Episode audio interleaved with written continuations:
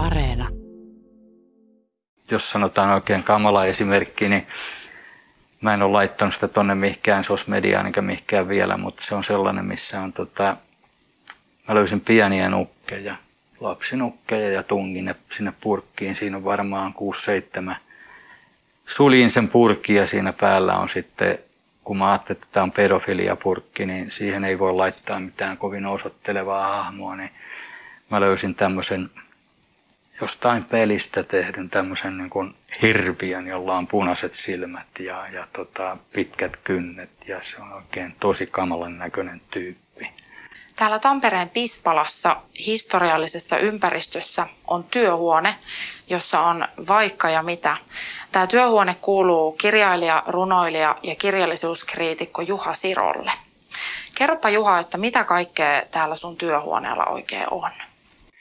No tosiaan tämä on vanha vuonna 1938 rakennetun tennishallin talonmiehen entinen työhuone, joka on niin kuin mulle siunaus ja onni, että mä oon saanut tän ja varmasti tässä kulttuuritahtoa on ollut tässä vuokraajalla myöskin mukana, että, että mä oon saanut näin läheltä keskustaa ja kotia kohtuullisella vuokralla tämmöisen työhuoneen.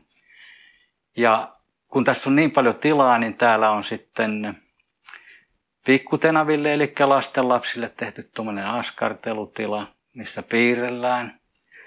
Sitten täällä on kokomittainen keittiö.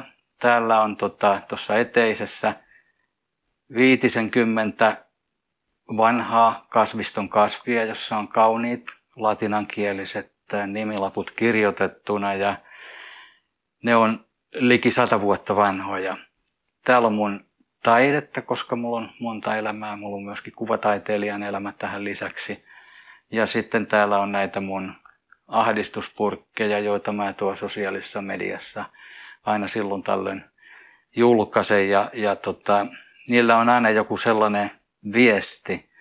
Mä oon käsitellyt paljon siis niin kuin tasa-arvokysymyksiä ja naisen asemaa näissä purkeissa. Tämä on hyvin monimuotoinen paikka, jossa tota, on sitten kiva myöskin kirjoittaa. Mennään heti ensimmäiseen kuvaan. Ja tuossa ensimmäisessä kuvassa niin on aukeama Gustave Doren kuvaraamatusta. Siellä vasemmalla sivulla on tekstiä, tuollaisilla vähän koukeroisilla kirjaimilla ja oikealla sivulla on taideteos kuoleman ratsastajasta. Sulla on tästä kuvaraamatusta aika vahva muisto lapsuudesta, niin kerro jotain siitä. Ennen kuin me mennään siihen, niin mä, mä tota sanon tämmöisen jutun, mikä on siis lainattu Rene Magrittelta, että kuva ja sana ovat kaksi rinnakkaista tapaa kuvata maailmaa. Sana voi korvata kuvan ja päinvastoin. Eli mun muisto tästä, kun tässä on sanaa ja kuvaa rinnakkain, on se, että mun iso, iso äitini teki kuolemaa omassa kodissaan. Hänen oma tyttärensä hoiti häntä siinä ja se oli semmoista vanhaa aikaa, että siihen aikaan ei varmasti kaikki tällaiset ihmiset, jotka oli, eli viimeisiä päiviä, niin ne ei ollut sairaalassa, vaan kotona oman tahtonsa mukaan. Ja mä olin sellainen pikkupoika, joka oli varmasti, en muista tarkkaan, mutta mä sanoisin, että mä oon ollut joku ehkä neljän vanha. Ja siinä iso iso äiti Amandan pöydällä oli tämmöinen ikivanha kuvaraamattu vuodelta 1886. Ja kun mä kääntelin niitä sivuja, niin ne kuvat teki niin vahvan vaikutuksen, että mä en niin kuin kaivannut sitä sanaa ollenkaan, vaan niin kuin tuossa toi Magritte sanoi, ne voi olla sama asia ja merkitä samaa. Ja mä opin lukemaan vasta sitten koulussa. Monethan nyt nykyään lapset osaa lukea joiden kouluun menoa, mutta se kuvallisuus oli mulle niin vahva asia, että, että tota, se on vaikuttanut siis mun koko elämäni ajan. Ja kun se oli niin vahva, niin sen jälkeen mulle tuli sitten myöskin nämä niin kuin sarjakuvat. Ne ei enää merkitse mulle sillä tavoin, mutta tota, silloin oli se, että mä luin sarjakuvalehtiä kuvia katsomalla.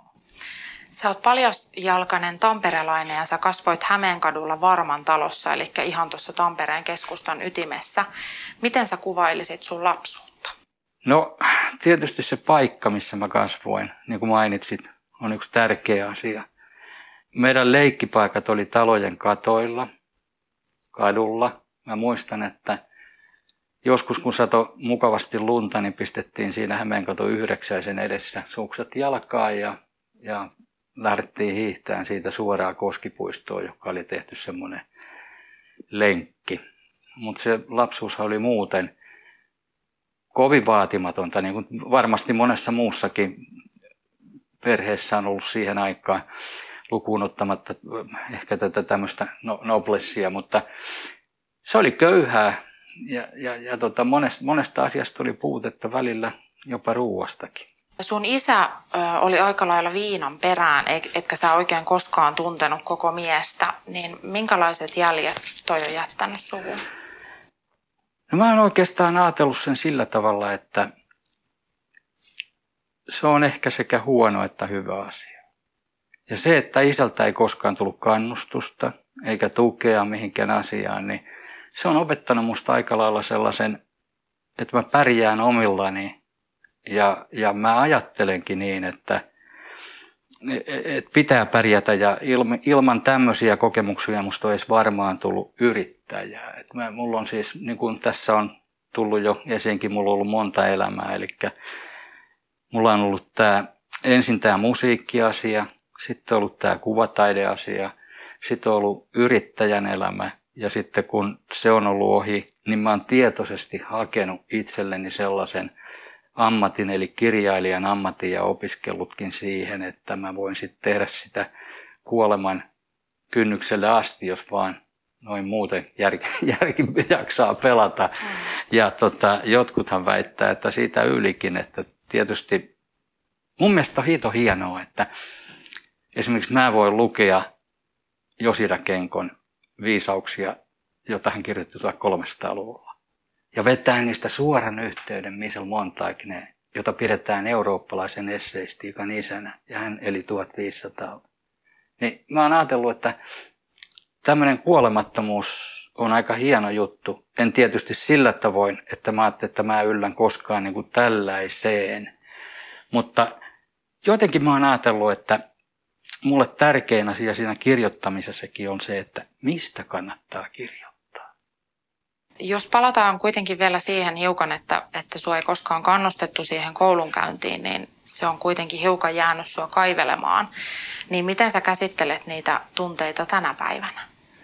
Mä käsittelen tätä sillä tavalla, että jo pitkään mä oon ajatellut, että jos joku ihminen suorittaa jonkun sanotaan nyt akateemisen oppiarvon sillä tavoin, että, että sillä on niin todistus osaamisestaan ja se ihminen jää sitten jollakin tavoin paikalleen. En väitä, että kaikille käy näin. Mutta mun periaatteekseni on tullut se, että mä haluan oppia joka päivä lisää. Ja kirjoittamisessa, kirjailijan ammatissa, mulla on ollut tärkeää tämä lähdetöiden teko. Että sanotaan nyt esimerkkinä se, että mun viimeinen tämmöinen pitkä romaani käsittää 130 vuoden aikaikkunan.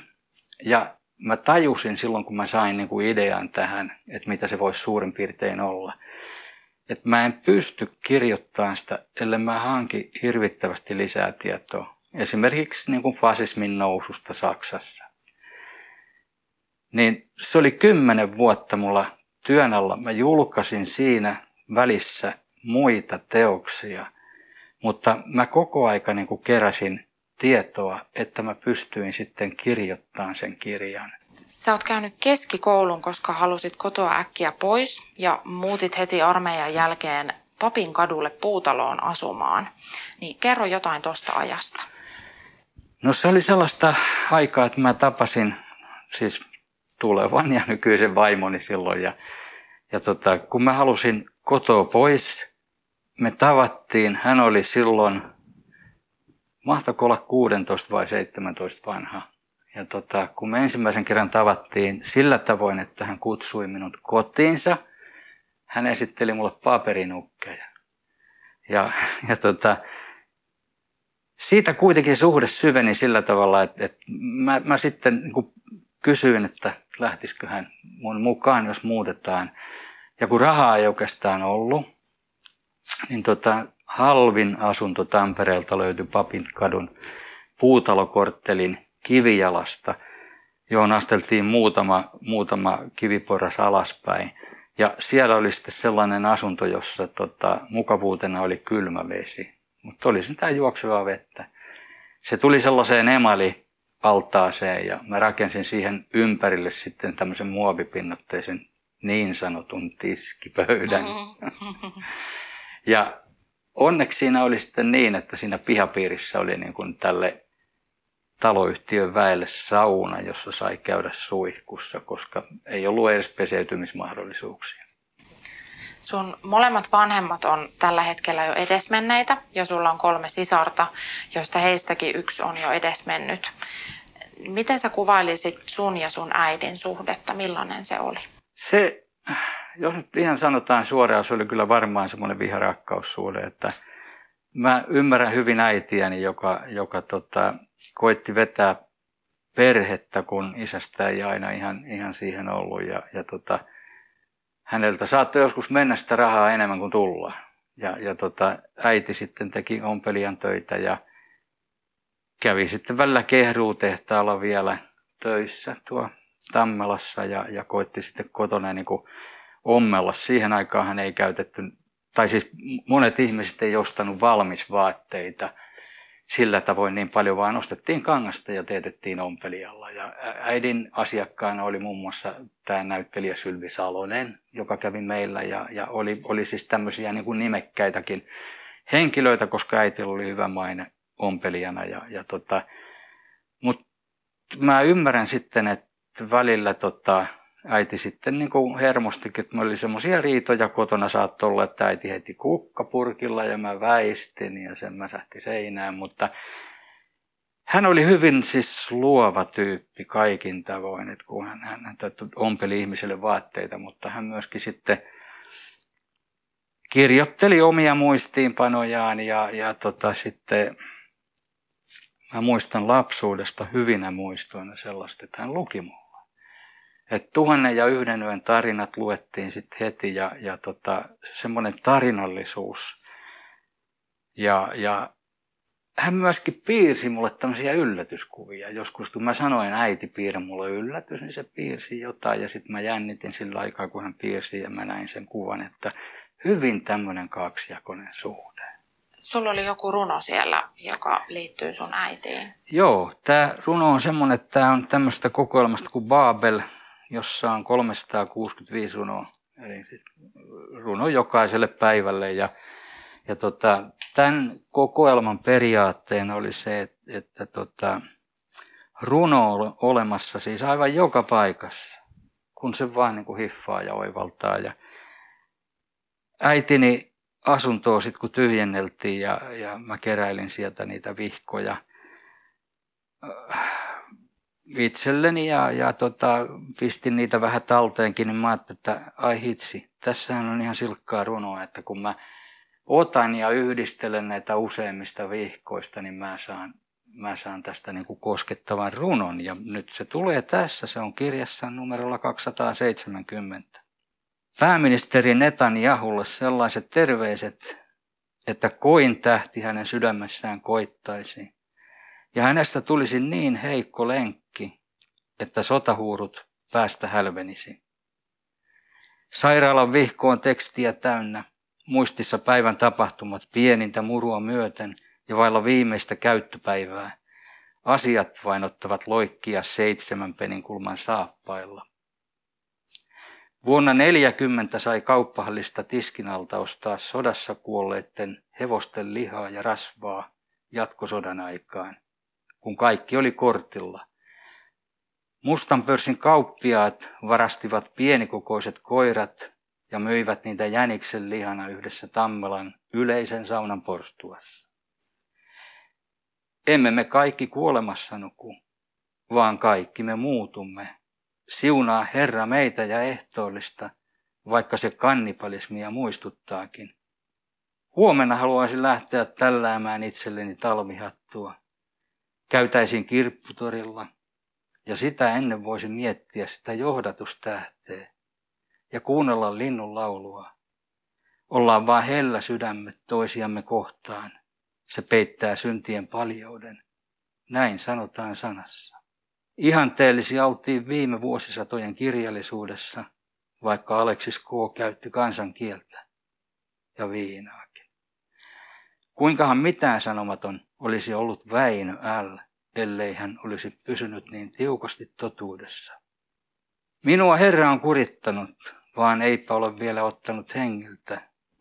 Kuinka tyytyväinen saan olla, että vielä jaksan välillä ulos ja aika armoton palvelija olen, kun näitä töherryksiäni teen, vaikka toiset raataa töissä iltansakin. Lempeni ruusut ne kukkivat varhain, tuoksunsa maailman tuulet jo vei. Armaani ainut mun haaveeni parhain, mua enää koskaan muistele ei. Säilytä Jumalan sinulla antama persoonallisuus. Älä ole kenenkään varjo tai matkia. Voimakkaita ihmisiä ovat ne, joita on häiritty, estetty ja ahdistettu. Se oli hieno. Aika surullinenkin. Joo, mutta toisaalta siinä oli kuitenkin semmoista niin kuin hiljasta toivoa ja, mm. ja semmoista niin kuin e- elämän hyväksymistä. No sä oot Juha itse asiassa aina ollut tosi hyvä laulamaan ja tässä toisessa kuvassa te otti sun kolmen ystävän kanssa Tampereen rautatieaseman edustalla pukeutuneina tiernapojiksi. Kuka sä näistä olet näistä pojista? No, mä oon Herodesta, koska mä hmm. pääsin valkkaan tämän roolin ja, ja tota, tarina tämän takana on sellainen, että, että kansakoulussa opetettiin tämä Tiernapoika homma sen takia, että me esittiin se joulujuhlissa. Ja sitten kun mä menin Tampereen klassilliseen lyseoon ja siellä ei ollut tämmöistä perinnettä, niin mä keräsin sieltä niin kuin ystävistä ja hyvistä laulajista porukan ja, ja tota, sillä ei tavallaan ollut sen koulun kanssa mitään tekemistä, että köyhät pojat lähti keikalle sitten ja, ja tota, kierreltiin Tampereen ravintoloita ja, ja tota, mentiin sisään ja sanottiin päivää saako laulaa. Mm-hmm. Ja kun oltiin laulettu, niin kerättiin kolehti. Hauska muisto. Me oltiin Ylävoiman ravintolassa kerran ja tota, tädit sitten, kun oli kova pakkanen, niin vähän säälikin poikia, tulkaa nyt keittiöön ensin syömään. Ja, mm. ja tota, mä muistan, että meidän murjaani sitten ihastui, tota, kun siellä oli tota, kraavilohta ja se oli semmoista harvinaista herkkua, niin hän sitten vie salaa kääristä vähän paperia ja pisti taskuunsa, että jäi eväitä sitten mm. laulukeikan jälkeen. Mm. Ja te ilmeisesti jossain kohtaa ajelitte vähän taksillakin sitten. Kyllä joo, kun, kun rahaa kertyi ja piti nopeasti päästä vaihtamaan paikkaa, niin, niin tota, sitten oli varaa mennä taksilla, kun laskettiin, että siitä saadaan enemmän sit rahaa kuin siihen taksiin menee. Kerro vähän vielä tuosta laulamisesta, että millainen rooli sillä oli sun lapsuudessa ja nuoruudessa? No se oli oikeastaan niin kuin se mun kaikki mun elämässäni, että lopulta mä lauloin sitten kolmessa kuorossa, Nekalan lapsikuorossa, Tampereen poikakuorossa ja klassillisen lyseon kuorossa ja oikeastaan se kaikki alkoi sillä tavalla, että kun asuttiin siinä Varmantalossa, niin siinä oli semmoinen sisäpiha, jota kiersi parveke ylhäällä ja Tampereen konservatorio oli siinä samassa kompleksissa silloin ja, ja tota, mä tykkäsin siellä parvekkeella vähän laulaa, kun, kun tota, oli komea kaiku. Ja sitten se konservatorion johtaja oli kerran kuullut tämän, että sieltä kuuluu tämmöinen ääni, niin sitten kuka se poika on, se täytyy tuoda tänne. Hmm. Ja, ja tota, hänen vaimonsa oli sitten Helvi Valkoinen Miettinen oopperassakin esiintynyt ja, ja tota, laulajatar. Ja, ja tota, hän istui piano ääreen ja kysyi, mitä lauletaan. Mä lauletaan, vaikka taivas on sininen ja valkoinen. Sä kuule poika, sä niin nuori, että sä et pääse tänne konservatorioon vielä moniin moniin vuosiin, mutta tota, älä lähde tuonne lavoille tilaan ääntä, että mä voisin tehdä sitä oopperalaulajan. Ja tota, sitten mä kävin hänen luonaan tuolla Nokian saaren kärjessä yksityistunneilla, mutta sitten murrosien lähestyessä se homma niin kuin jäi. Ja mä oon aina ollut sellainen, niin kuin mä sanoin, että mulla on ollut monta elämää, että sen jälkeen sitten astutaan tämmöinen mä tykkäsin kovasti piirtää ja, ja tota, olin kiinnostunut kuvataiteesta. Mm, en oikein ymmärrä, mä olin pieni poikakin, mutta mä kävin taidenäyttelyissä. Sitten mä rupesin niin kuin treenaan sitä ja kun en mä kehdannut muuten, niin kesäaikaan mä ajelin Tampereen katuja öiseen aikaan polkupyörällä ja mulla oli piiruslehti jo siellä takaritsillä ja, ja tota, keskustassa piirtelin koskimaisemia ja Lapinniemessä piirtelin järveä ja rakennuksia ja kaikkea. kuuntelin, kun humalaiset mölysivät. Mm. Olemme kirjailija Juha Siron työhuoneella Tampereen Pispalassa juttelemassa hänen elämänsä merkityksellisistä kuvista. Säkin voit käydä tutustumassa näihin kuviin tämän jakson kohdalta osoitteessa yle.fi kautta kuusi kuvaa. Kolmas kuva on itse asiassa täältä sun työhuoneelta ihan otettu tuosta meidän vierestä. Kuvassa on vuosien mittaan kerättyjä esineitä, jotka lapsellisesti uskon, että on kerätynyt hyvää energiaa. Ja tota, siellä on pyhimykset ja paholaiset ihan samassa setissä ja, ja siellä on rahaa, siellä on merkittäviä ihmisiä, siellä on hyviä ja pahoja ihmisiä. Siellä on tulitikkuaskissa on Hitler ja, ja tota, siellä on myöskin Maan punainen kirja, jonka mä ostin taivaallisen rauhan aukiolta ikiaikoja sitten. Vaimon kanssa vuokrattiin kultapääskyfillarit ja lähdettiin ajeleen ympäriinsä ja, ja tota, päädyttiin sinne sitten. Ja silloin ei niitä turisteja ollut kauheasti varmaan Kiinassa liikenteessä, eli tota, kaikki ollut meidän kanssa yhteiskuvaa. Mm. Ja, ja tota, sitten mä ajattelin, että toi, toi täytyy toi punainen kirjakin sitten ja yhdeltä opiskelijalta sitten ostin sen. Ja tota, siellä on Lomonossovin lasitehtaa käärme, joka väitetään, että olisi kaiken pahan alku ja juuri. Ja se täydentyy aina välillä pikkuhiljaa ja sitten mä siirrän jotain siitä, siitä sitten pois. Ja tota, siihen on ollut tavallaan kiva kerätä, kun se on sellainen alttari. Ja kun mä niin kuin sanoin, että siihen voisi olla sitten kerääntyneenä tämmöistä erityyppistä energiaa, että se on semmoinen vahva muistutus. No sanotaan vielä, että siinä on esimerkiksi esineistöä tuolta Adhoksen munkkiluostari yhteisöstä, joka on siis itsenäinen itsenäinen tota, munkkiluostari, miten mä nyt sanoisin, yhteisövaltakunta täällä Kreikan peloson Peloponnesuksen ylimmällä Niemimaalla ja sinne on aika vaikea päästä. Erityisesti vääräuskosten, joka, joka, joka tota, meidät evluutkut lasketaan vääräuskosiksi.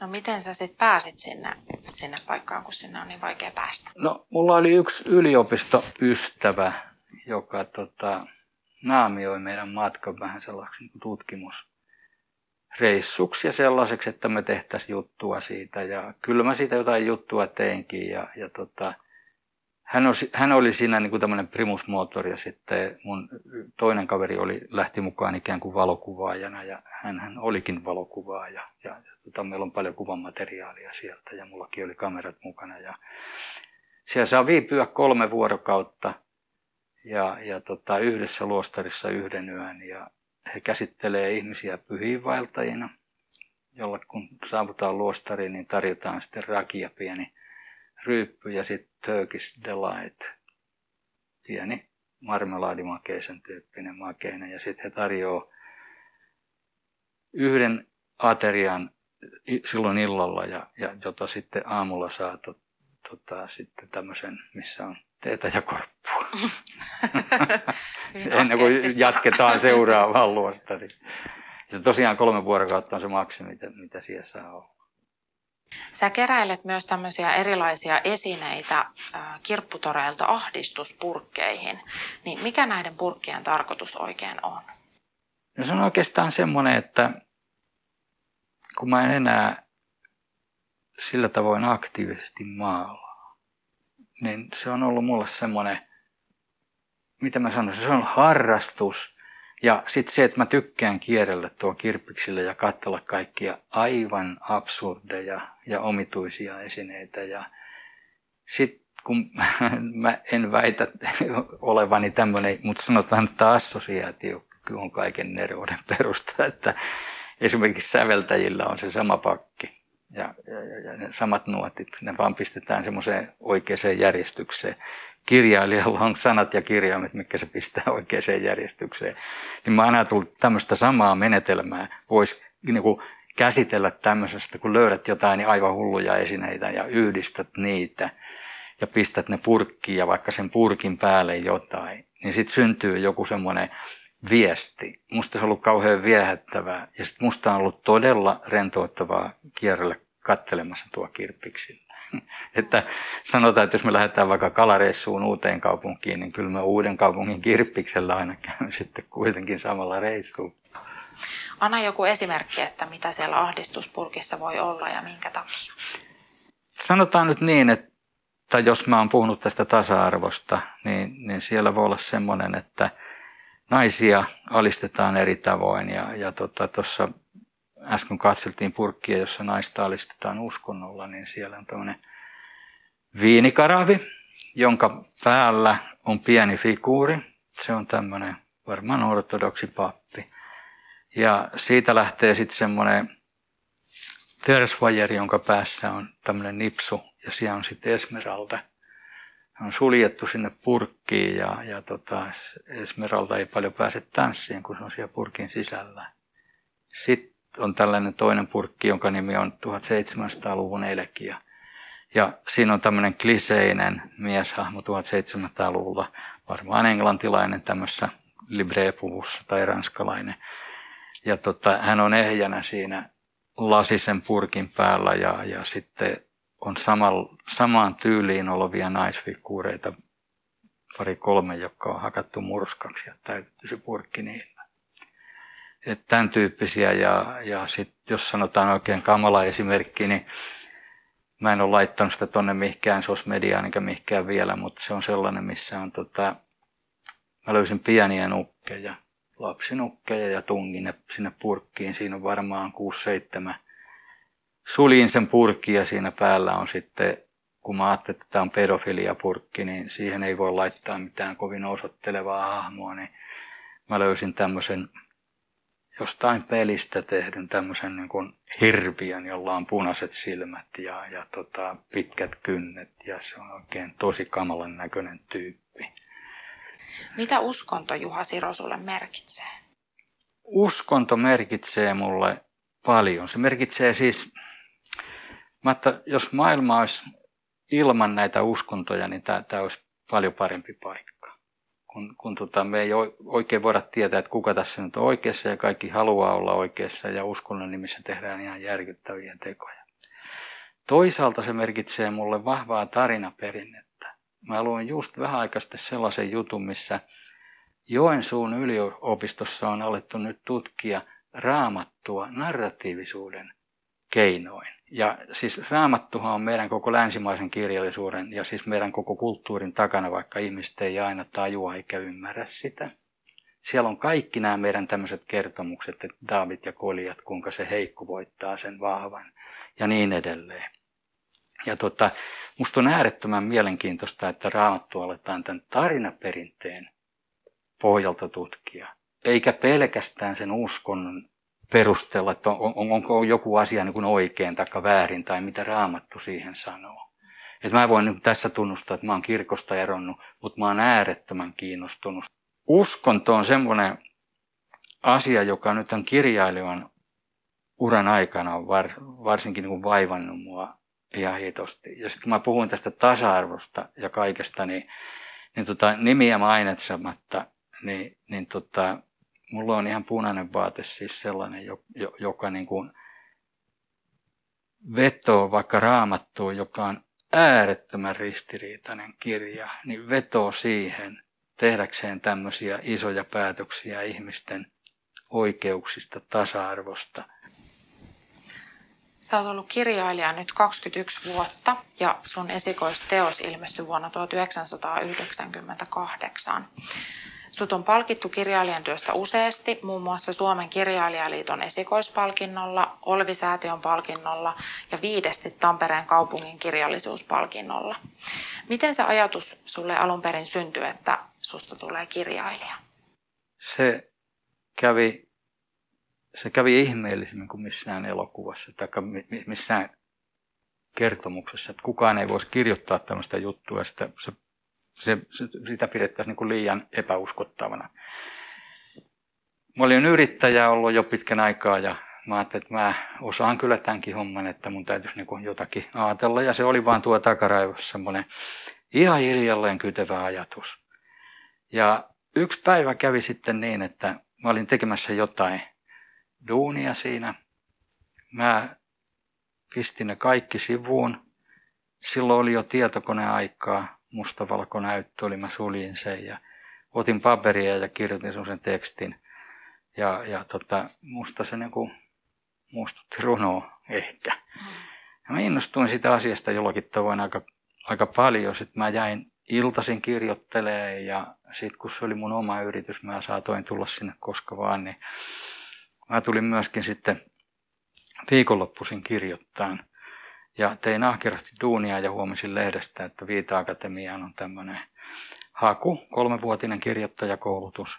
Ja mä hain sinne ja mä ajattelin, että jos mä en pääse, mä pistän ikiajoiksi tämän pöytälaatikon kiinni ja heitä helkkariin ne kaikki jutut sinne. Ja, ja tota, mutta mä pääsin sinne ja sitten siellä oli kirjailija Kullerva Järvinen, joka meitä opetti silloin alkuun. Ja tota, mä olin varmaan sillä tavoin ahkerin oppilas, että mä vein joka tapaamiseen uudet tekstit. Ja, ja ne tapaamiset oli viikonloppuisin sillä että se oli lauantai ja sunnuntai peräkkäin. Et se ei ollut mitään ihan, ihan, ihan semmoista, vaan se oli niin kuin tosi määrätietoista ja ahkeraa. Ja ryhmän palaute oli myöskin äärettömän tärkeää ja, ja tota, monipuolista. Ja sitten kun se Viita-akatemia päättyi, niin mä huomasin lehdessä oli tämmöinen, tai se oli juuri päättymässä, oli kulttuuriministeriön äh, tämmöinen stipendikurssi, jossa haettiin kirjailijaksi aikovia, jolla oli siis valmis käsikirjoitus.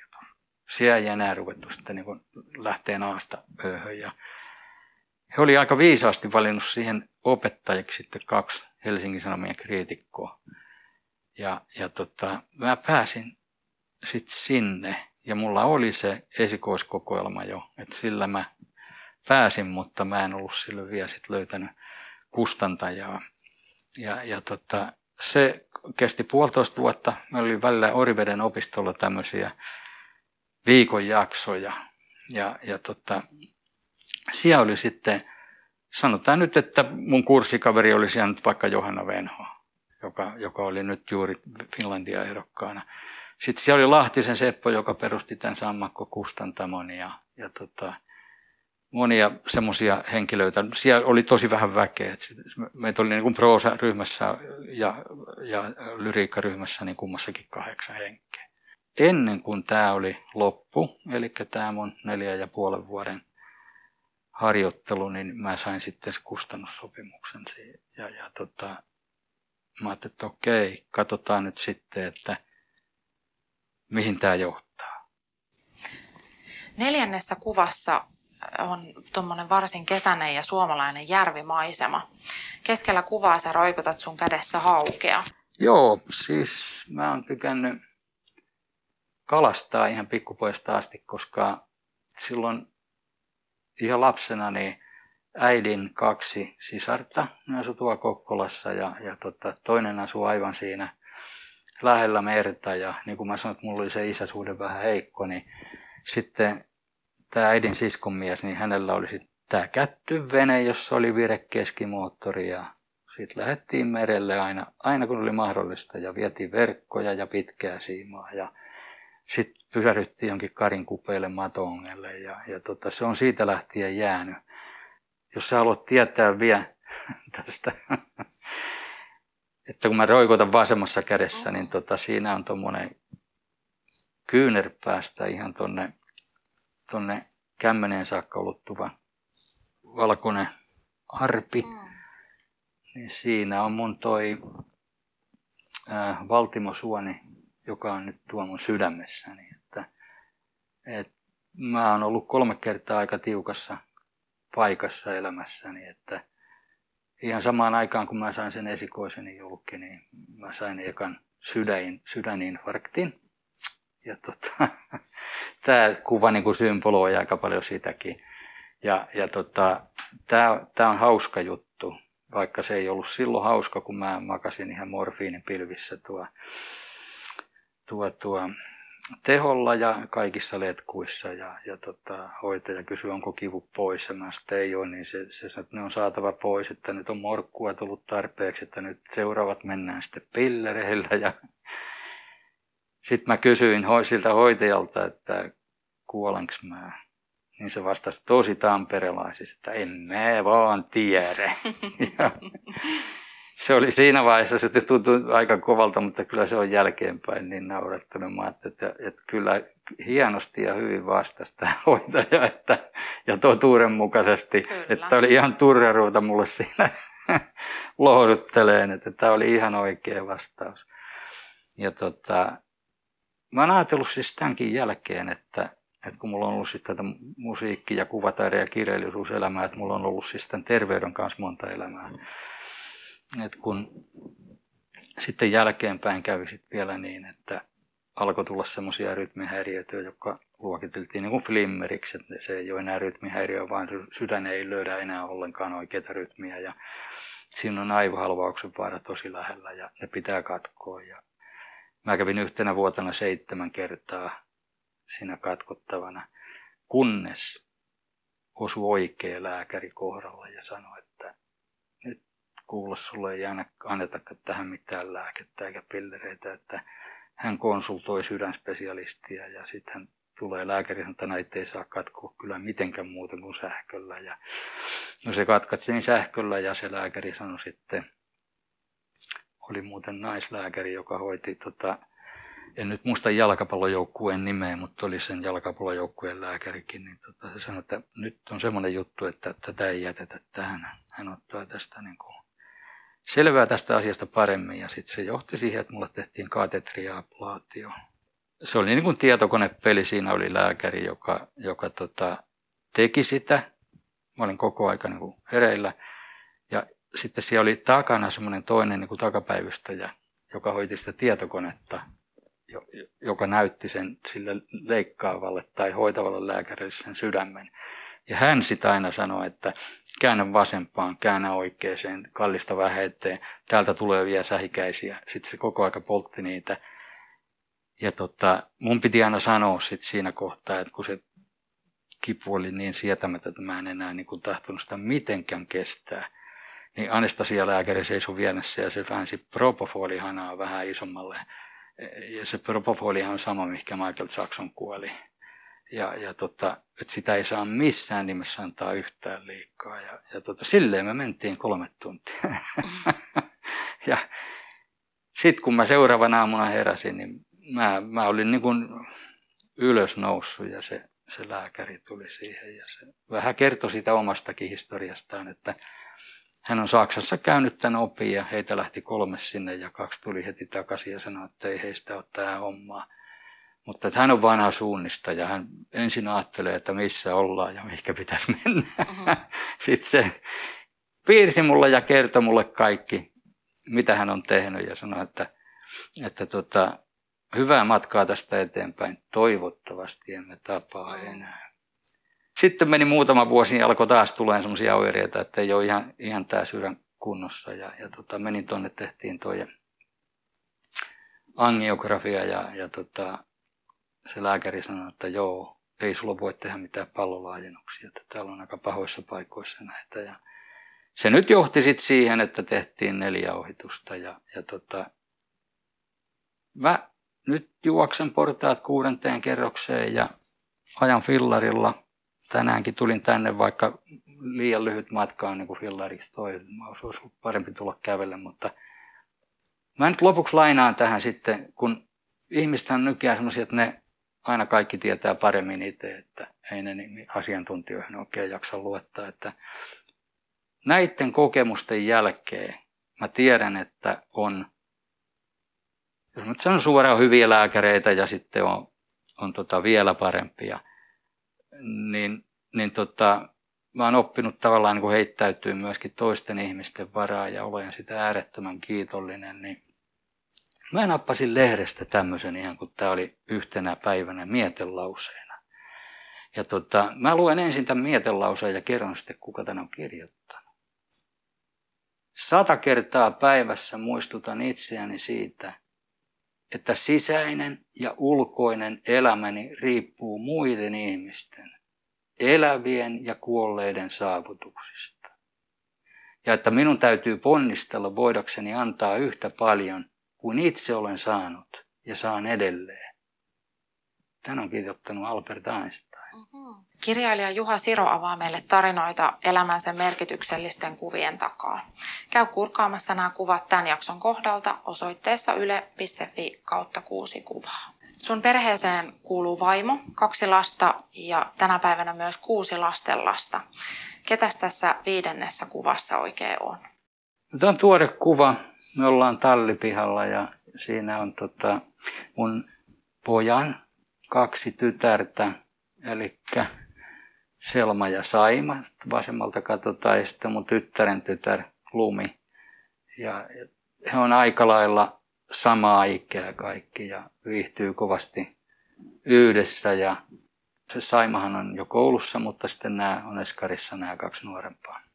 Niin on hienoa seurata, kuinka lapset kehittyy ja kasvaa. Ne oppii uusia asioita ja, ja tota, kaikin tavoin muutenkin kehittyy. Ja sitten kuinka erityyppisiä luonteita niistä tulee. Että kun ihmisen elämässä on erilaisia kausia, niin kuin mä oon sanonut tässä moneen kertaan jo toistanut, että kuinka mulle on suotu monta elämää, niin tämä on se yksi niistä vielä, niistä elämistä, joita mulle on suotu, että on ne lapsen lapset ja voi, voi seurata ja katsella heidän kehittymistään. Että, tämä aivan nuorin on sitten uh, puolitoista vuotta ja, ja tota, kova vielikeri menee ja, ja tota, nyt niitä ensimmäisiä sanoja siinä sitten ja yritetään lauseta muodostaa ja opetellaan. Ja tuossa oltiin viime viikonloppuna puistossa ja nämä isommat pojat on mun oman pojan edellistä avioliitosta ja ne asuu Helsingissä, että ne on teini-ikäisiä.